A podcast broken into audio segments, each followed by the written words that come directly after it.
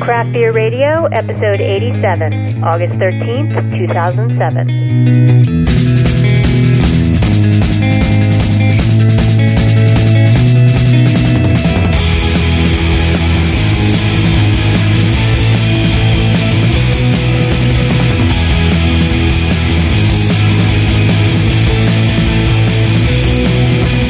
Welcome to Craft Beer Radio, the show dedicated to craft beer and the craft brewing industry. I'm Greg Weiss. I'm Jeff Bear. Joining us on the phone is Julia Herz from the Brewers Association. Hello, Julia. Hello, everyone. She's going to be talking with us about some Brewers Association topics and also joining us for a new Belgium vertical. Yeah, so she wanted to drink some beers on the show. I'm like, that's an interesting idea. Let's give it a try, see how it works. And she's like, you know, just tell me what beers you have that I can get in Colorado. I'm like, well, have you heard of this little brewery called New Belgium Brewing Company? And oh, yes, I have. Right. We had a listener send us some of the. Um, we don't get New Belgium at all here in Pittsburgh. They don't ship, you know, west of St. Louis or east of St. Louis. So we had a listener send us a couple of the harder to find because we've had Fat Tire and Abbey and 1554. But uh, for us, these four, these beers we're going to be having tonight are all brand new. But before we get to the beers, let's talk a little bit about you, Julia. Julia is the c- director of craft beer marketing division for the, for the Brewers Association. And, uh, well, she's certainly had uh, a lot of experience and a lot of great stuff going on here. Why don't you tell us a little bit of what your general duties are, what you do day to day? My general duties are mammoth and massive and so fun, I just can't stand it. Um, essentially, this division for the Brewers Association was created by Ray Daniels, who's my predecessor in this job, and absolutely huge shoes to fill. I mean, talk about trying to pick up where somebody like Ray Daniels left off is is um, always overwhelming in my mind. But he, nobody like him could have gotten something like this created. And the division adds to what the Brewers Association does on behalf of its members, which the majority of its members are craft brewers. Um, and the whole role of what I do is to market craft beer to the media and um, you know also to the the general public. So we're just trying to get the word out there about craft beer, and I kind of call it sweet justice because I worked at the Association of Brewers before it was the BA or the Brewers Association in the late '90s as the sales manager. I sold all the ads for Zymurgy, New Brewer, and the like. Okay. And um, the reason I call it sweet justice is because it was hard times. The mid '90s had come about, things, the shakeout in the industry kind of happened, and you know that saturation of uh, brands on the shelves from a lot of brewers that weren't necessarily in it for the long haul um, had all come into play, and so it, it was it was hard sales times in a way. And then I took five years, um, had two children in those five years, and also was Redstone Meadery's first employee for the first you know for the first five years of the company and um, that was just a great experience. It was building from the ground floor up a company that now has distribution in 25 states. And then essentially, I got the job um, stepping into Ray's um, role, who he now is still with the Brewers Association, just merely director of Brewers Publications. So his division publishes all the books that we do. Right. So he now doesn't have to do two divisions; he just does one, which is what he deserves to only have to do. Right. Um, so, quick mouthful, but that's kind of the, the, the role of the division is to get the word out there about craft beer, and the times right now are just, I think, a booming and, and a great time to be talking about this beverage that I'm just such a fan of. Um, and you know, flavor and diversity is what it's all about, and I just love flavorful and diverse beers, so I get to talk about it all day long. Right. I was just going to say, from your resume, home brewer, you know, just overall beer lover, you must be living the dream. It is. It's really cool. I mean, I I landed the right place to decide to live. You know, I mean, Colorado Beer Central, Great American Beer Fest, the association's here. So I got lucky on where I found my way because I came, you know, to be in Maryland and, and grew up in the D.C. area. So I think I just got lucky. Right.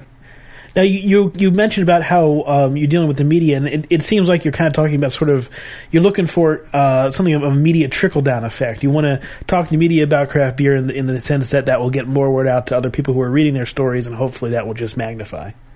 Yeah, in a way. I mean, I'm pretty proactive. We're doing outreach right now for the Great American Beer Festival, for example, and um, I'm finding media before they would find us.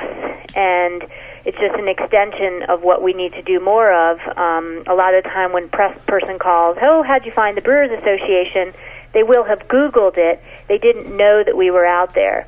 But, you know, a good percentage of the time they will have known. So, I mean, my goal is just to have the Brewers Association be known as an authority on craft beer so we can have that comfort level knowing that the, the media most of the time um, are hopefully going to find us first so we can get the right information out there first and foremost.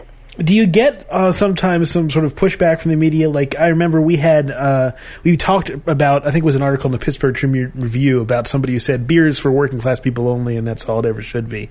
And we we just felt like that's a really kind of old style way to look at beer. Do you ever have media people who just don't want to hear about beer being a, a decent beverage? Well, we're among friends here in this podcast, so I'll say a lot of the wine folks don't. um, you know, and I'm pitching them. I'm talking to the wine folks because uh, two thirds of the wine drinkers drink craft beer, and two thirds of the craft beer drinkers drink wine. And so there's a tremendous amount of crossover, and a good fun argument I have where I might even lose some media conversations over it. But I push the point is like, how does a newspaper or a magazine decide to support a freelance wine columnist? And give them a column every other month, but they won't have anyone dedicated to beer. When, by the way, production of beer in the U.S. is king, and we're producing, you know, uh, so much more beer in the U.S. than we are U.S. wine. And you know, Gallup, that you guys mentioned the poll in the last broadcast, Gallup comes out and says beer is America's favorite beverage, second year in a row. So, no, no matter what, the statistics are there to say that beer is king, and I just I I really think that people that drink wine have advanced palates, and they're they're um, it took them practice to get to know what they like, and so I think there's such an untapped um, potential market for craft brewers because if they're in and op- into what they drink and appreciate finer beverages with flavor and diversity, then they're potentially you know craft beer drinkers. You just have to break that stereotype that that the big brewers have spent 40 years with TV and radio commercials creating, I guess, huh? Yeah, it's it's a tough one. Beer is definitely stereotyped, and frankly, there's we call craft beer a segment of the beer category. So, you know, when I talk about beer, I never say the word beer. I talk about craft beer because that's, you know, that's the one area. You'd never work for the Champagne Association and, and refer to it as wine. You'd properly refer to it as what it was. Okay, very good. So tonight on the show, we're going to be uh, doing New Belgium Brewing Company. We have a little bit of information here. They opened in 1991. Their annual production is around 300,000 barrels. The the brewer is Peter Bouckaert, who comes to New Belgium from Rodenbach, which uh, is a brewery that Greg and I particularly like because we like those sour beers. Had a great sour beer. I don't know if you guys had this. Um, and it wasn't too sour. It was so balanced; it almost tastes like a sour brown ale. But I don't know what it is. Um, Moxie by New Holland. Okay, New Holland's just became available in our area, but I haven't seen Moxie here at all. I think I may have heard of that. I'll have to keep an eye out for it. I mean, they sent a bottle to the office. Gorgeous presentation, 750 ml package with the cork and you know cage, and just a just a really good anniversary beer for their 10th anniversary that they should be very proud of. It was it was balanced. It had some acidity, some sourness, little maltiness. It was just great. That's cool. Yeah, I mean, some of my favorite, let's see, American sour ones would have to be La Folie, um, La Roja from Jolly Pumpkin. Haven't had any Flanders Reds. I'm not sure if Russian River's made any Flanders Reds, but I've had some of their Brit- Brettanomyces beers like uh, Sanctification, and that one was pretty nice too. Had the aroma of uh, rotten eggs, but it sure tasted good. so the first beer that we're going to open up, and you can crack yours open too, Julia, is the Blue Paddle Pilsner Lager from New Belgium. Of which I served a keg of this at my wedding Oh, Wow. Okay. with other flavors as well. This is, uh, like we said, a German Pilsner, uh, 4.9% alcohol by volume, brewed year round. So pours like a you would expect a Pilsner to. It's got a straw uh, color, golden color. It's very clear. Obviously, this is bottle is not bottle condition. This is which would be kind of hard to do with the Yeah, It's a I mean, well, well, with the lagering, you, you're right. You really don't have to filter it. Maybe Joey has some more insight on whether they actually filter the beer, since we're kind of foreign to New Belgium in general. You should slap me silly, but I can't tell you if they filter it or not. I do not know. okay. It's got about a finger's worth of white pillowy head on it, and has a that distinctive sort of pilsner malt smell with the uh, with the noble hop aroma.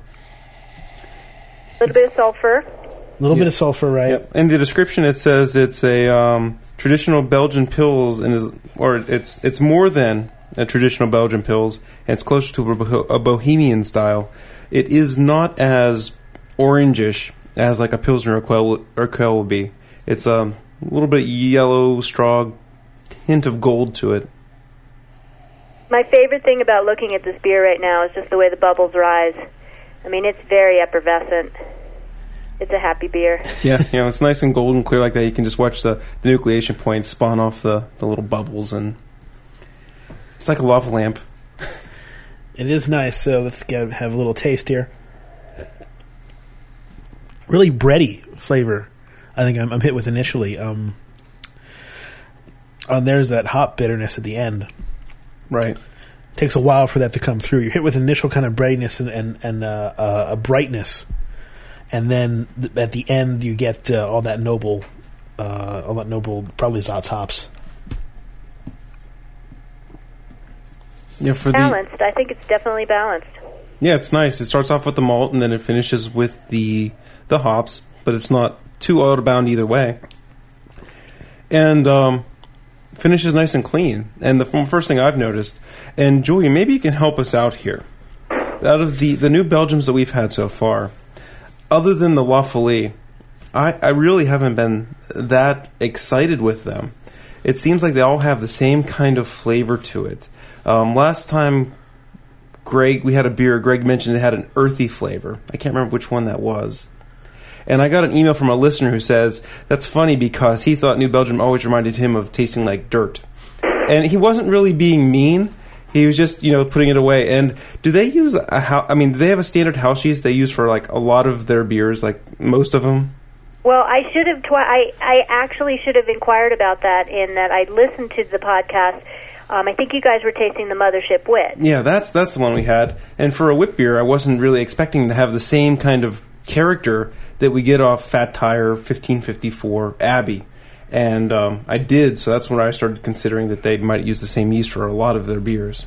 Well, even if they did, they probably wouldn't use it for a pilsner. Yeah, so you, you couldn't use a Belgian-based yeast for a pilsner. That would give you that would that'd be oxymoronic, right? Because it would give you all the esters and fruit and flower flavors, which were supposed to be absent in a pilsner. It's supposed to be a Yeah, nice, we clean- wouldn't be getting what we were getting now. I mean, Right. hands down, this is some some form of yeast that's meant for pilsners. I don't really know what they mean by Belgian pilsner, though. Yeah, I'm not sure off the top of my head either. When I read it, I just presumed, you know, in a portion of Belgium, close to Germany, perhaps, you know, where there might be a, a pilsner type style, Maybe a cave or lighter, two. a lighter lager that you know is in the region. But I'm not an expert of all the different regions of Belgium. Yeah, but I think for a pilsner, they should be proud. I mean, it's definitely just it comes together. It's it it's it's also got flavor. Mm-hmm. It's not too light. It's got Yeah. nice body and mouth feel, and it really just comes together and and it makes you want another sip after each sip is finished. Yep, yeah, it's got a real decent hop bite, which you really want out of a good pilsner. Right, something to, to grab you at the end Yeah. and suck you back in. But yeah, there's when you first cracked it, I smelled a little bit of that sulfur that you mentioned, but it's kind of aired out some. I'm not really getting it anymore. I'm still getting a little bit of um, maybe a little bit of sulfur DMS type thing. in What. I got actually, when I swirled it up a bit, and I was kind of surprised by this because it's only 4.9%, I got a, a healthy bit of alcohol in the aroma. Uh, I'm not really tasting a lot of alcohol, but it definitely came through in the aroma. Okay, I'm not smelling anything like that, but You know, what's true, inter- truly unique about this beer for New Belgium, to me at least, is that it's it's very pure flavors. I mean, and for a brewery that's making Belgian style beers, this is a true German pilsner to me, and that's that's kind of fun. yeah, yeah, it's really nice. And I would, after drinking it, I would almost disagree that they say it's closer to a Bohemian style. It's definitely closer to a Bavarian style, in my opinion, where it's more hop forward than malt forward. And um, at least I'm drawing on. I had a Pilsner Urquell just last week, so that's So there you go, mostly you good reference. that's mostly what I'm drawing my opinion from because I have, that's very fresh in my memory. It was a delicious, uh, but it was a lot more malty with a little bit of toastiness to it, and then the hops at the end. Where this one is on the other side, where you get with Bavarian pilsners, which are a lot more crisp and less, a little bit less malty in the front. I wouldn't have agreed with you after the first sip, Jeff, because like I said, I first got malt and then hops, but now, uh, as it's maybe warming up just a bit, I'm getting a lot of hops like right away. Right. Yeah, it's a hoppy. I mean, it's a craft pilsner. They ain't scared of the hops. No, not at all. And I, I like what you were saying, Julie, about how I mean, most when you think of Belgian beers, you think of. Uh, I don't want to bring back that adjective again necessarily because it may have a negative connotation, but I, I like dirty in the sense that there's other, there's lots of other flavors mixed in. There's, it's not necessarily crisp and, and clean beer in general when you're thinking of a Belgian brewery. And here we go with this really crisp and clean beer from a Belgian brewery. Right, right. Uh, a little bit more history about New Belgium. The owner, Jeff Liebisch, is that how you pronounce his name? Do you know, Julia? I don't think you're saying it right. Okay. The Besh? Jeff and Kim, you're talking about? Yeah. What's Jeff's last name? I, you know, I always assumed he was. Um, I, I what's Kim's last name again? Why am I blanking? I I didn't put Kim's last name on here. I saw I her first name, but the, at the tip of my piece of paper here. I mean, Kim is just so active in the Brewers Association. She's like totally spearheading what a lot of the craft brewers are doing. And by the way, she put the charge out there for the craft brewers to try and get to 10% market share. oh, okay. Um, and she, I think, really set the tone for the whole industry when she did that at a talk a few years ago at the Craft Brewers Conference. But anyway, it's Kim Jordan. Kim Jordan. Okay. Well, Kim and and Jeff, uh, brewery owner of New Belgium, since we're not sure his last name, it's either Liebisch or Lebesh. He was on a uh, bike trip across Europe and was inspired by the Belgian ales. Came home, homebrewed some uh, Belgian style ales on his homebrew, and uh, from there turned into a uh, professional brewer. The first two beers were the Abbey and the Fat Tire. So it's one of those homebrewer turned pro dream stories, right? It's interesting that, you know, Fat Tire is probably New Belgium's most famous beer, and it started as a guy's homebrew. Yep. Yeah, it's definitely, as far as I understand it, their top selling brand. We were in D.C. at a great tasting that we got to put on in literally the um, con- one of the congressional office buildings. And uh, the congressional staffers in D.C., and you can't even get New Belgian beers, they're not distributed in D.C., they just kept asking time and time again for Fat Tire. Huh. All they wanted. Right. Yeah, I remember that story about you guys putting on the uh, the little beer fest for the congressional staffers in uh, Congress. Okay, so um, the next beer we're going to go to. Are you ready for another beer, Julia? Yeah, let's go. All right. Okay, so we're going to do the skinny dip next. This is a uh, what did they call it? American Blonde Ale. American blonde ale. Interesting. It also seems to be a low calorie, not very filling beer. They mentioned it's 110 calories for uh, a serving here. Now, this is an adjunct because they does, they have kaffir lime in this. It's a, a seasoning. I wouldn't really say adjunct. No, I guess adjuncts adjunct usually when you add fermentable grains like Right. corn or rice or something like that. But they definitely Lime added. leaf. Kaffir lime leaf. Hmm. Okay. All right, so it's just sort of added for a little bit of extra seasoning. Yeah, I Uh, would say in you know in place of hops or with the addition of hops, just for what the same thing hops are doing. Yeah, they have Cascade hops in there too. But interesting. Never had a beer with kaffir lime in it. Everything. So now this beer Oh. colors pours the color that I would expect when they said Bohemian Pilsner. This is almost the exact same color as the Pilsner Urquell that I had the other day. It's um an orangish tangerine-ish sort of orange, maybe. right. Pours with a nice uh, flu- fluffy white head on it.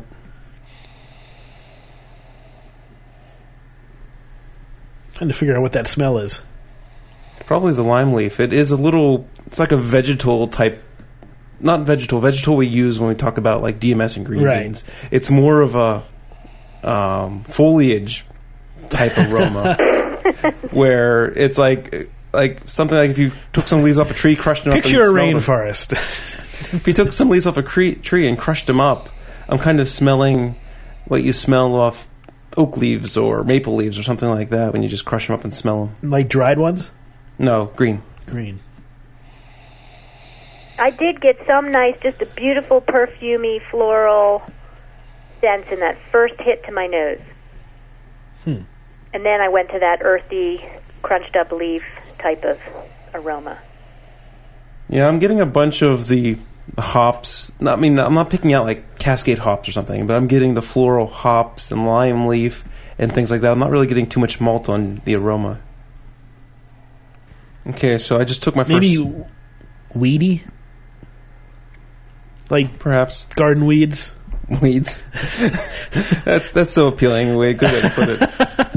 But I mean, earthy and greeny. I mean, I mean, those are the only things I can really come to words with, and it's not really. Rainy, grassy, husky. I'm getting that in the taste. Right. Yeah, I just took my first sip, and the first thing I noticed hmm. was the the the caramel malt, malts that are in it. So it gave me a little bit more sweet malty flavor than I had- had anticipated from what I was anticipating: American blonde ale, a, a light beer because Right. it's 110 calories. And the first thing it gave me was this almost Vienna lager type malt flavor.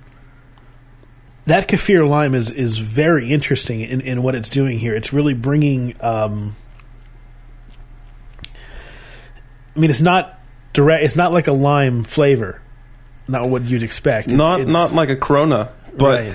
In the like mid to late aftertaste, there is a lime flavor that comes in there. It's a little, a little bit of, of that sourness, a little bit of brightness, but there's a real, uh, I think, Julie, you said kind of grassy thing that comes right Yeah. in the front.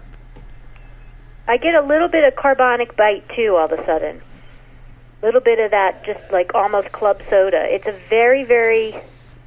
It's a light beer with flavor, Mm-hmm. but it's light. It's definitely light. I, I'd want you know what I would like to do. I would like to compare the malt flavor in this versus a Sam Adams Light That'd be a good one. to see how they compare because they could be very similar. Now this one's definitely set apart by that that spiced lime leaf flavor that's in there. Right. I think that's there in order to to cover up for the fact that it is is kind of a lighter beer and it's it's brewed with. Um, I mean, it's going to have a little bit less flavor than it, than its stronger cousins. So they added some things in there to kind of give it a, a, a punch. It is certainly different from my expectations when I read American Blonde Ale. That's for sure. That category, which I believe I, I got that off the Beer Advocate site, that categorization. It might not be what the brewer intended, but it's I wouldn't. It's not necessarily what I think I'm drinking right now. For those who are watching their carbs, it says seven grams of carbs, uh, 110 calories per 12 ounce serving. So It's the only beer on their website where they mentioned the calories and the carbs, so you can tell it's designed to be the lighter bodied beer for people who well, it's called skinny dip too. Right. So I think it'd be a good. I mean, there might be debate going on about really what is a session beer to one person over another, but I mean, you could drink several of these and be happy.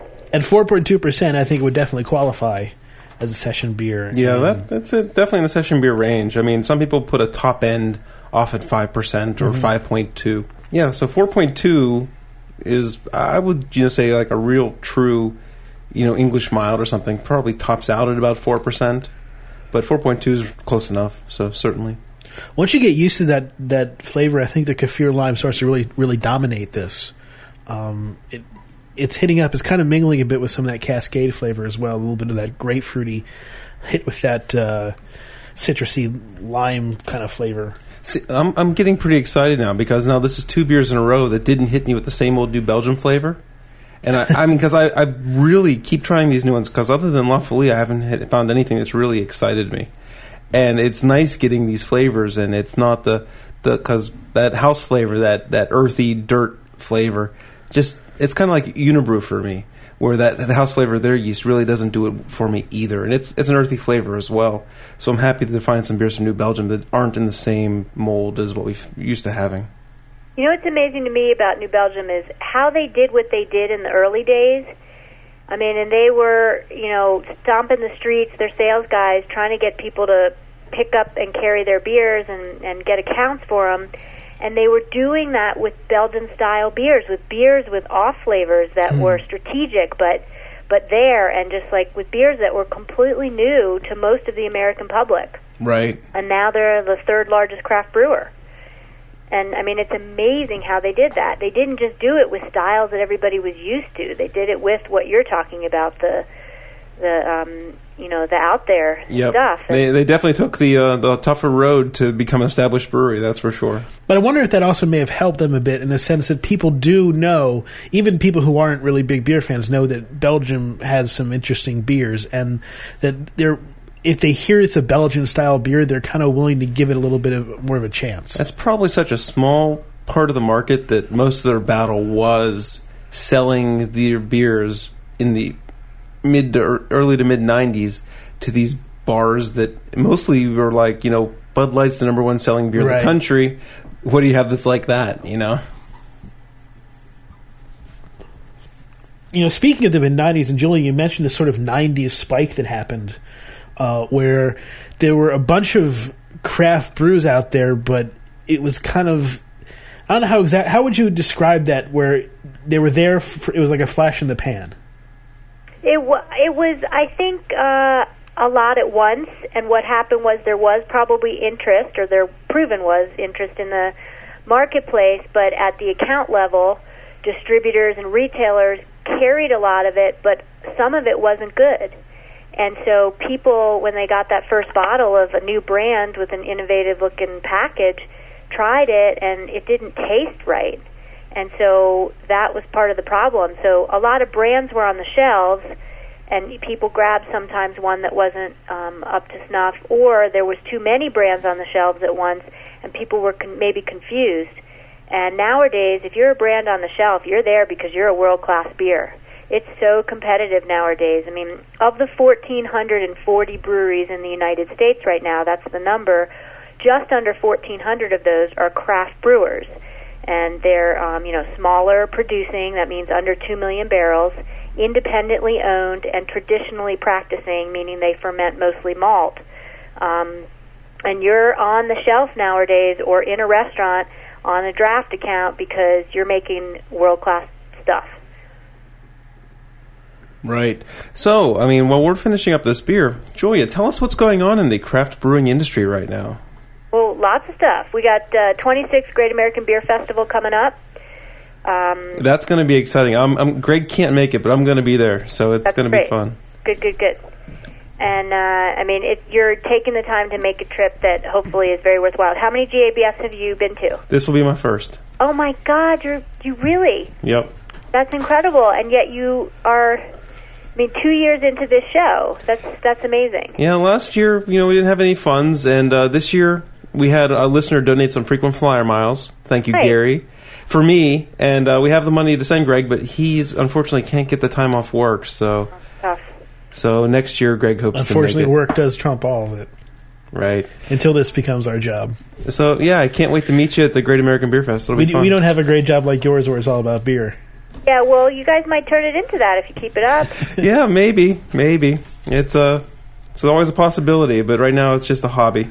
How'd you guys get your um, full page ad in Draft Magazine? That seems like a good little partnership there. Um, they wanted to to uh, to work with us, and they were going to um, give us content to put on the show to help promote the magazine, but they never got around to doing that. So uh, we promote them, and they uh, give our listeners a discount. It's eight dollars off the regular price. You can go to our website, draft magazine or craftbeerradio.com to get that discount. I like how you snuck that in. Yes, and um, but you know we're the only thing we're getting is that full page ad, and I presume we only get it until they fill up all their full page ad sales, and then we're going Got to it. be booted off it. But we've gotten a bunch of listeners from that thing. So oh, absolutely. So I think they're at like, and I, I don't want to improperly represent, but they're at least at 125,000 circulation. yeah, so we're getting a lot of attention. So we do enough to you know hopefully keep our ad there. You know, a couple more months. Yeah, no, I think that's big time. so so what did you think of the ad itself? I, I wanted to get beers in there that would really catch the beer geek's eye. Well, I really, frankly, you did a good enough job where to me it was nondescript. I just remember the microphone with the beers, right? Okay. If you really pay attention, though, there's a Russian River, a Lafayette in the background. Uh, we have Breakfast Stout. Uh, there's a, a Bigfoot barley wine. There's Victory Old Horizontal. So I, when I picked some pretty exciting beers out of my cellar when I staged that photograph because I was hoping it'd catch the hardcore beer geek's eye when they're flipping through and like, hey, there's Breakfast Stout on a beer ad. That's pretty cool. So, other than the Great American Beer Fest, what what what should we our listeners know about? Yeah, so I mean, I think your listeners, you could describe for me. I mean, I'm one of them, um, but you could maybe describe for me if I'm categorizing wrong. But your listeners are the true beer enthusiasts, and they don't have to be home brewers, but they're certainly interested in listening to what you do, which is sit around and drink beer and discuss beer. Right. And that's you know, you, there's so much to be said for that. There's a lot of talking about it, but when you tasting is believing, kind of thing. Mm-hmm. So, you know, just like the festival GABF, I don't think craft beer would be where it was without the award system that the GABF established. And what the brewers are doing now is just totally cutting edge because they can go out and actually taste each other's beers at festivals. I mean, the festival environment is pretty huge, and the Brewers Association supports all the festivals that's going on out there and wants people to attend them because the smaller brewers, a lot of the time, I mean, the majority of the craft brewers are um, not distributed out of state. And so when you can get someplace to actually taste them, um, that's a big deal. Right. And so, you know, just just huge things. And the AHA conference just got finished. Some of your um, your downloaders, I guess we could call us, uh, probably were there, and that was just awesome. I sat and watched Vinny from Russian River give a talk. um, Man, he- Firestone Walker, Matt Brendelstein, I think is his last name, gave a great talk about you know how he does his blending beers and just the content for that. I mean, the the professional brewers are really paying homage to the home brewers, and the AHA, for those that don't know, or the American Home Brewers Association, is a division of the Brewers Association. And I mean, we literally estimate that there's probably 500,000 home brewers out there at least, and um, those are the folks that are out there kind of leading the charge to say, hey, support your local brewery. Um, and another cool fact is Ray Daniels actually came up with this and did a study and some research to get it confirmed that the average American now lives within 10 miles of a brewery. right. And I love to tell the media that because that's not the case with wineries.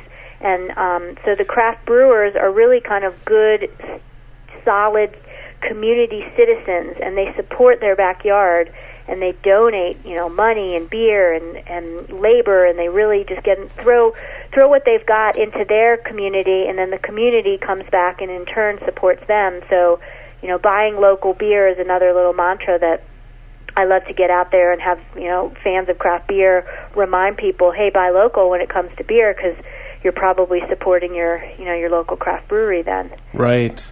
I have a question for you, and it's going to make you think on your feet a little bit here. All right. I, I want uh, want you to point out uh, a brewery that I might not have heard of, or a brewery that I'm not aware that is doing something really exciting right now. I mean, we've heard of Russian River. We know Jolly Pumpkins making some sour beers.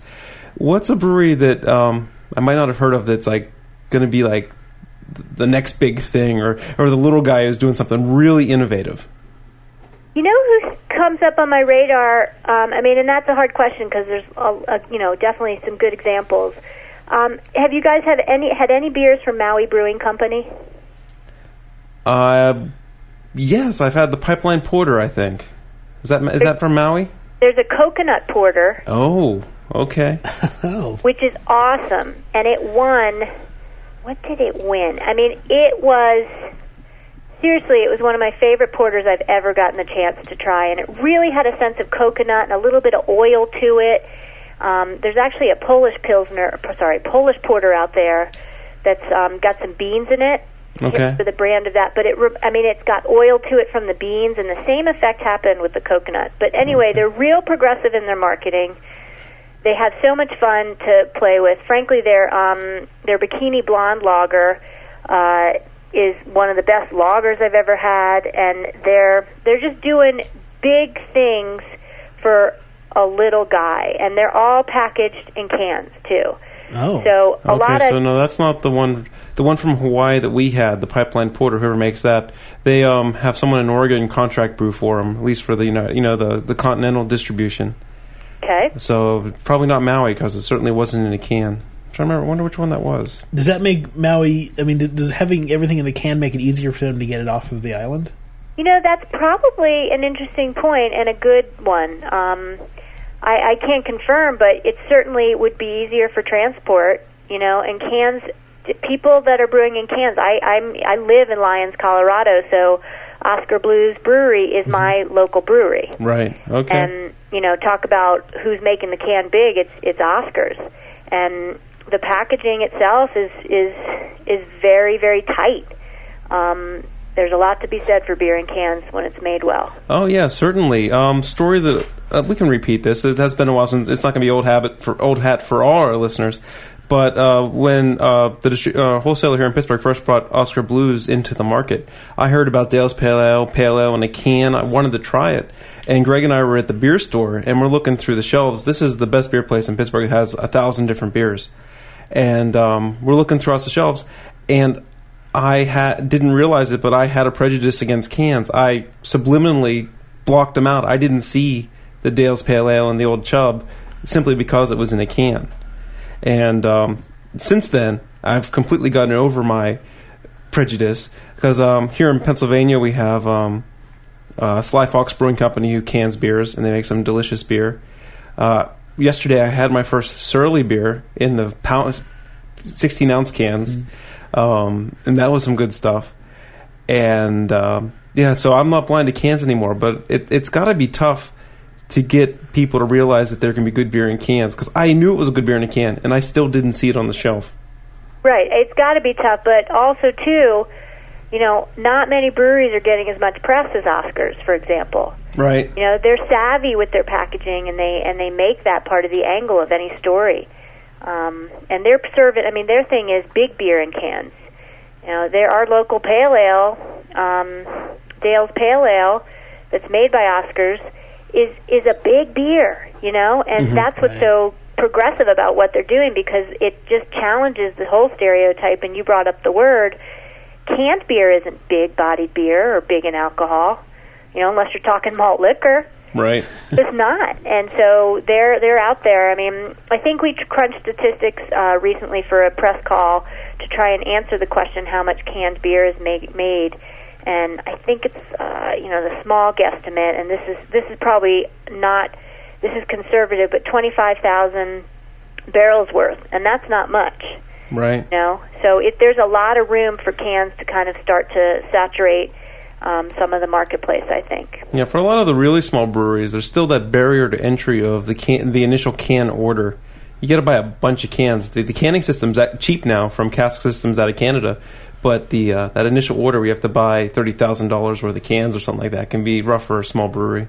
No, you're absolutely spot on. And frankly, um, you know, I had looked into pricing it out for a company, and it's true. You, you, if you want a can, it's an it's a major investment of uh, of resources, and running that first can run of whatever the minimum order was. I think it was like a hundred thousand cans.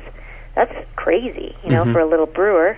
I've talked with a couple breweries who are trying to figure out if they can legally get like blank cans and put stickers on it, if that'll meet the uh, labeling requirements. And I think it probably would. I mean, there's stickers on bottles, right? So Yeah, that would make sense if you want to, you know, if, if you want to deal with trying to center those. yeah, I guess That's that the could be. tough part that I wouldn't want my machine to ex- be expected to always do it. You know, I was just prompted to um, when you asked about what's new at the Brewers Association. So Lucy Saunders, um, who's authored a book, and we're publishing it um, through the Brewers Publications, and it's getting released basically around Great American Beer Festival time. Has a new book coming out called um, "The Best of American Beer and Food: Cooking um, with Craft Beer, Cooking and Okay. Pairing with Craft Beer." And she just did. I don't have the article in front of me. A whole beer dinner with just canned beer Okay. did it Wow. back east somewhere, and I caught that article, and that, I mean that's kind of cool. And that book is, I, I think, going to change the landscape um, continually. Actually, just maybe not change, but heighten the landscape. So the big tie-in, at least, our chance is to get the to roll in the masses to get them on board with craft beer. Um, in addition to what else they might be drinking, is beer and food, and um, there's just a huge potential because wine, which has seemed to have owned the marketplace in pairing with food, really can only contrast just on a general level.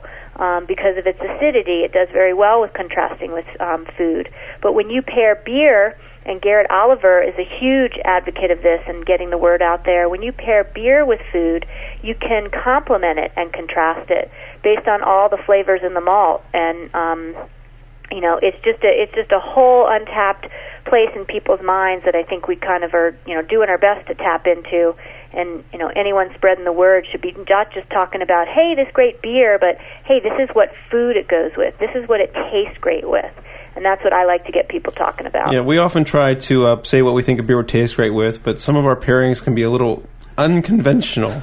oh yeah you were times. going off on marshmallow peeps the other day and I, I just was cracking up Oh, she does listen to the show. Okay, so we're moving on to the uh, Sunshine Wheat Beer. So you can go ahead and open yours. okay This is the American Pale Wheat Ale, 4.8%. All these basically session beers we've had so far. See, it's unfiltered, or no, sorry, it is filtered. So no, uh, no yeast getting in this one. So I'll share a quick story with beer and food about Sunshine Wheat.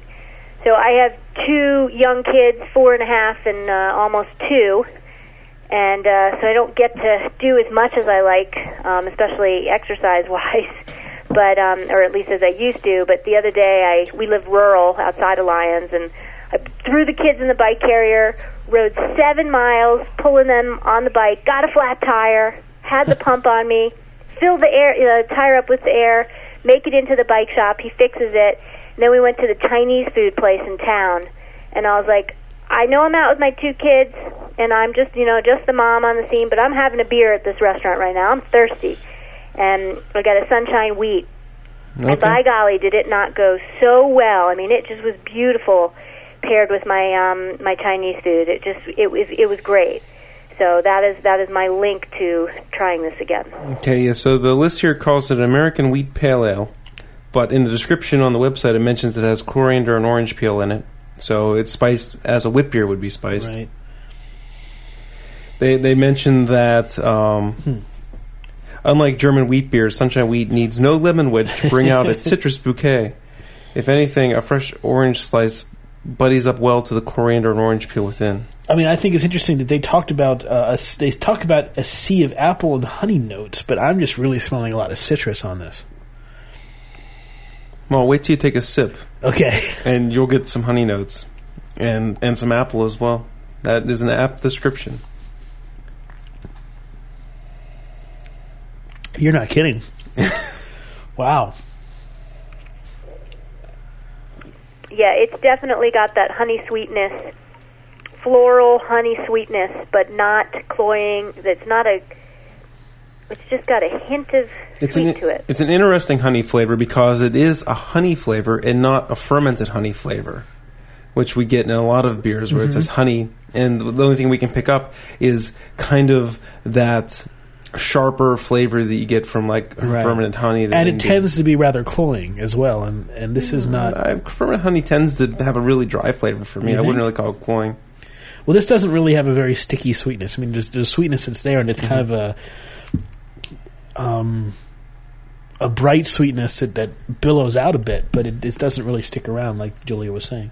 Yeah, it's it's a nice light flavor. The coriander is it's just a Oh, yeah, hint it and, it, and it's gone. It's not overpowering. It's um, it's not even formidable. It, it's just a nice light tease of coriander and orange. I can see how this would go really well with Chinese food.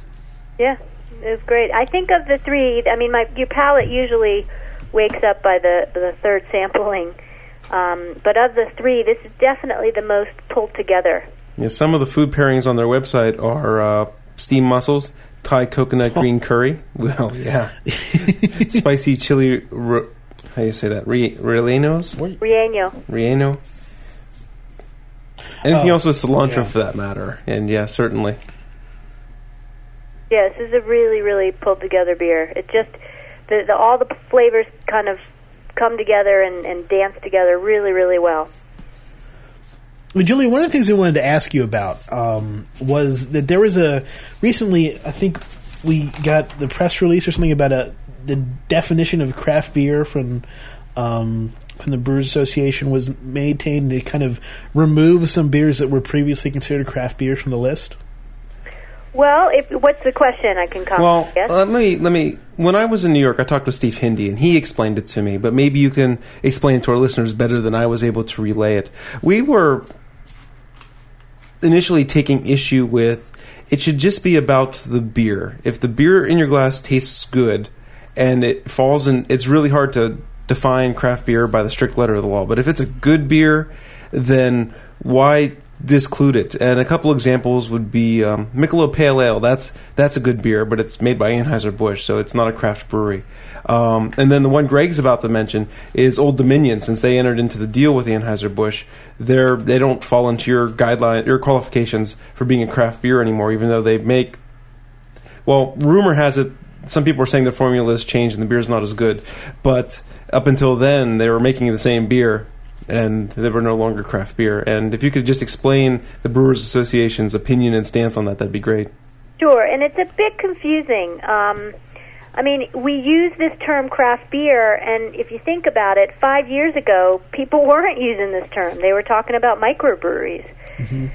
So the industry itself really changed the dialogue, and I think that shows the power of the craft brewers and the association, and that's a testament and something pretty exciting to me, at least. Um, and you guys are correct. The definition got redefined um, a little bit before I started in October of last year. They came out with the small, independent, and traditional definition that I mentioned. And if anyone wants very specific information on the definition, they're welcome to go to beertown.org and read it.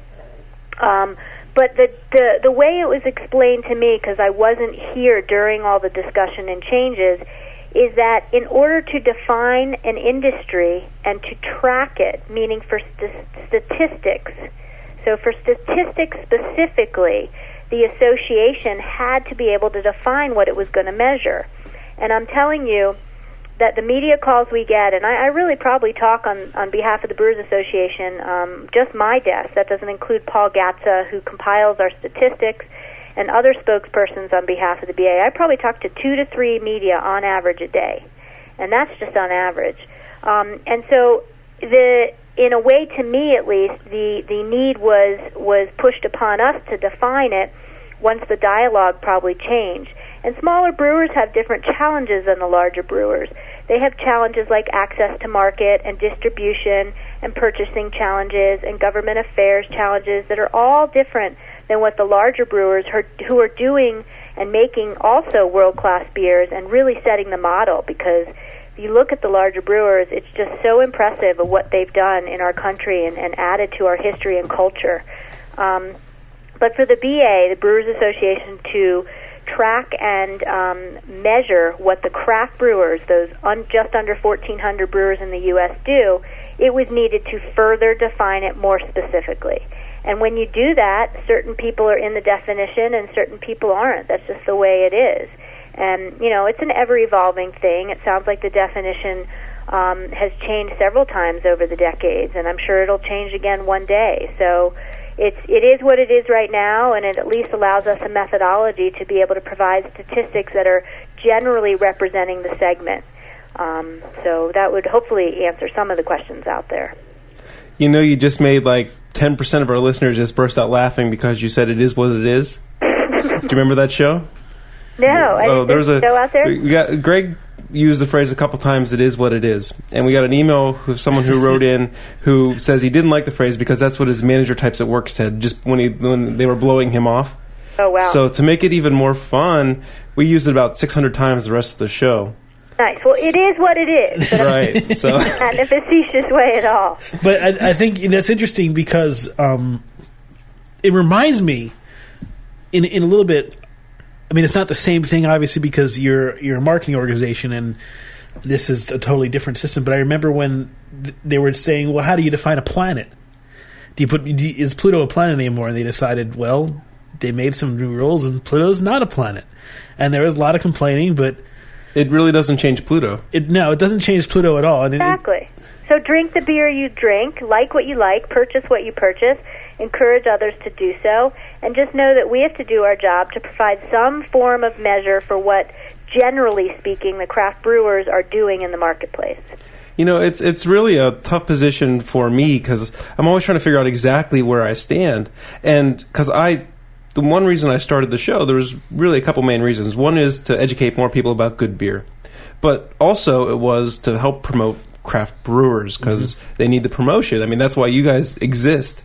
And then we, have, I've evolved my thing into, you know, politics aside, it's really about the beer, but I still want to promote craft brewers. So um, it's kind of a tough spot to figure out exactly where I think I believe I stand in this thing. I mean, we definitely want to promote craft beer as much as possible, but you also want to say that um, beer is is excellent. Sometimes um, not necessarily a craft beer by this definition, but still an excellent beer you, you can find. I mean, I, like I don't think you would consider um, Chimay to be a craft brewer, right? But they No. certainly have an excellent beer.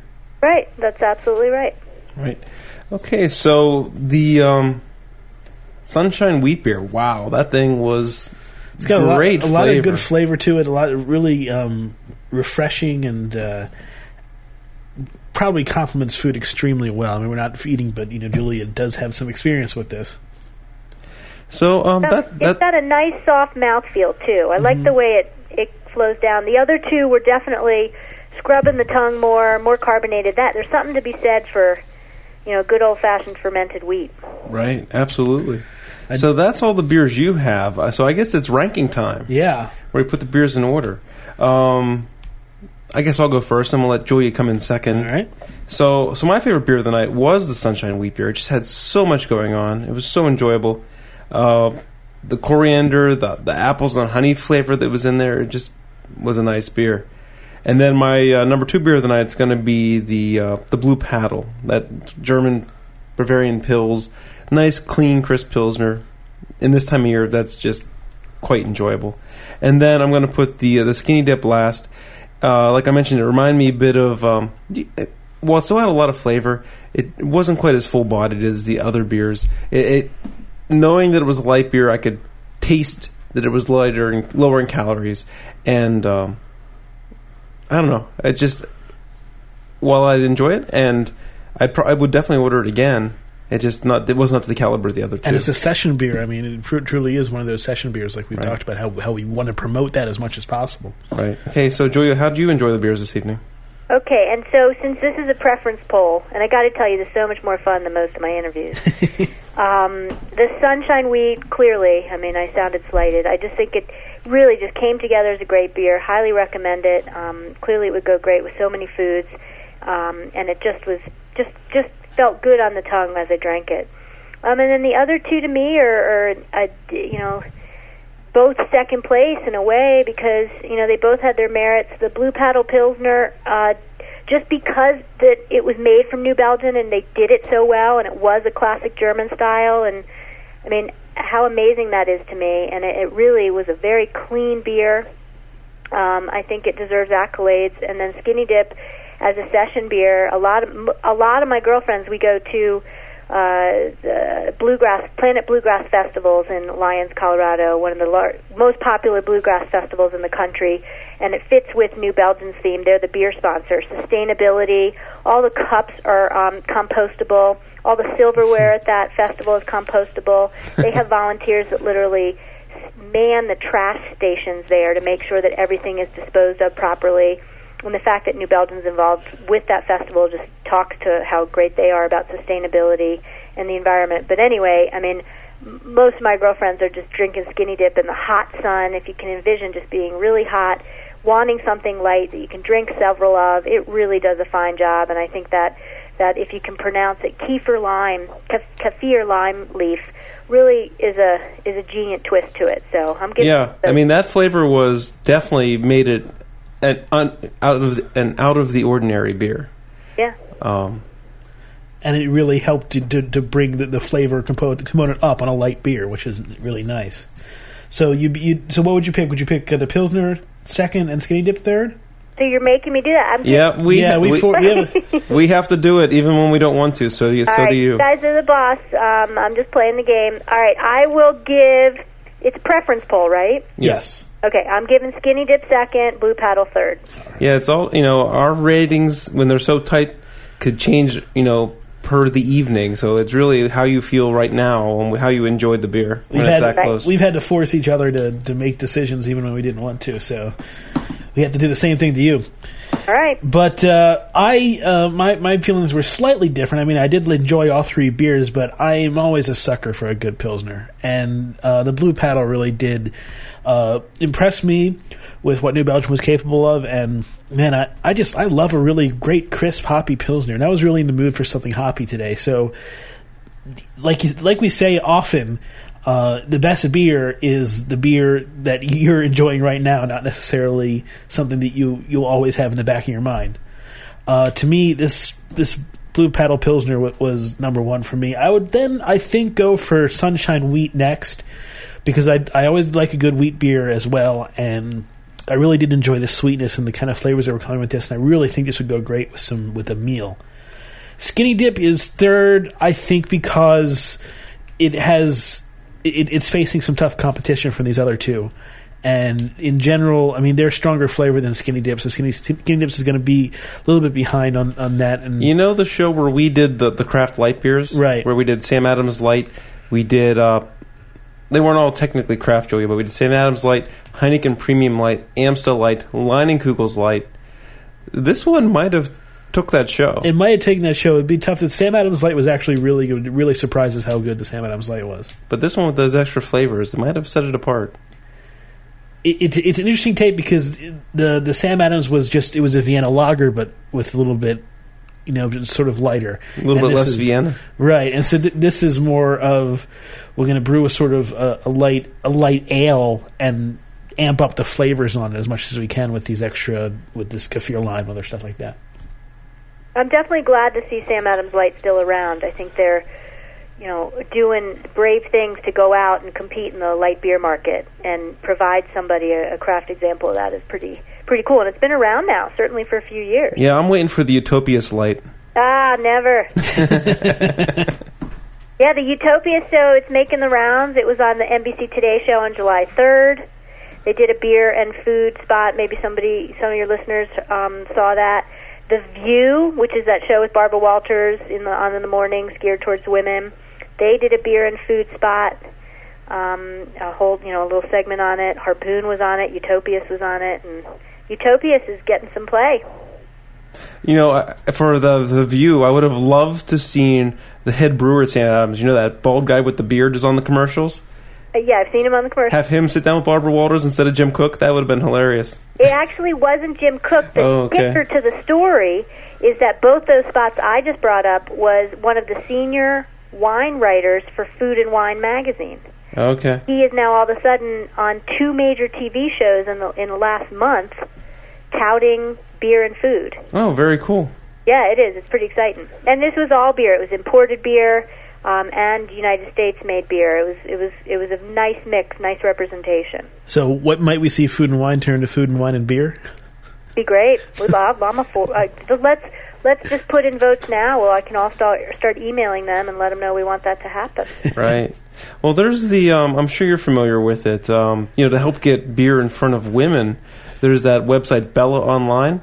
I can't remember the lady's name, but they have a regular beer column on their website. yeah, and she is, I believe, going to be doing something for Great American Beer Festival. Oh, okay. Um, and anyone that wants to know what's new this year for GABF, go to GreatAmericanBeerFestival.com and uh, check out what's going on. There's a food pavilion that goes on during the fest. There's also a brewer studio that you can sit and um, watch brewers be interviewed. So there's a multitude of things besides just going around and hopefully picking one style of beer and trying to taste as much as you can. Right.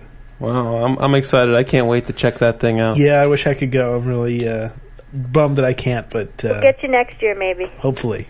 Okay, so we're gonna wrap it up, Joey. Is there anything else you want to say before we go? Well, I just absolutely can't believe you guys took a chance to have a, a phone call taster. so thank you, and I, I, I really just appreciate Jeff and Greg's open-mindedness, and um, everyone listening, support these guys because you know they've been doing it for two years, which means they're doing something right, and um, I just I just want to see you guys last and just grow what you do. So thank you. It was a, it was a total treat to get to do this. Okay, Thanks well, thank We you really very much. Appreciate you coming on. And uh, if you want to hear more about the Brew Association, go to uh, beertown.org. And uh, I guess that's it. Thank you very much, Julia, for joining us. And we'll see you next week with a special show. All All right, you take care. Thanks right. again. Thanks. All right.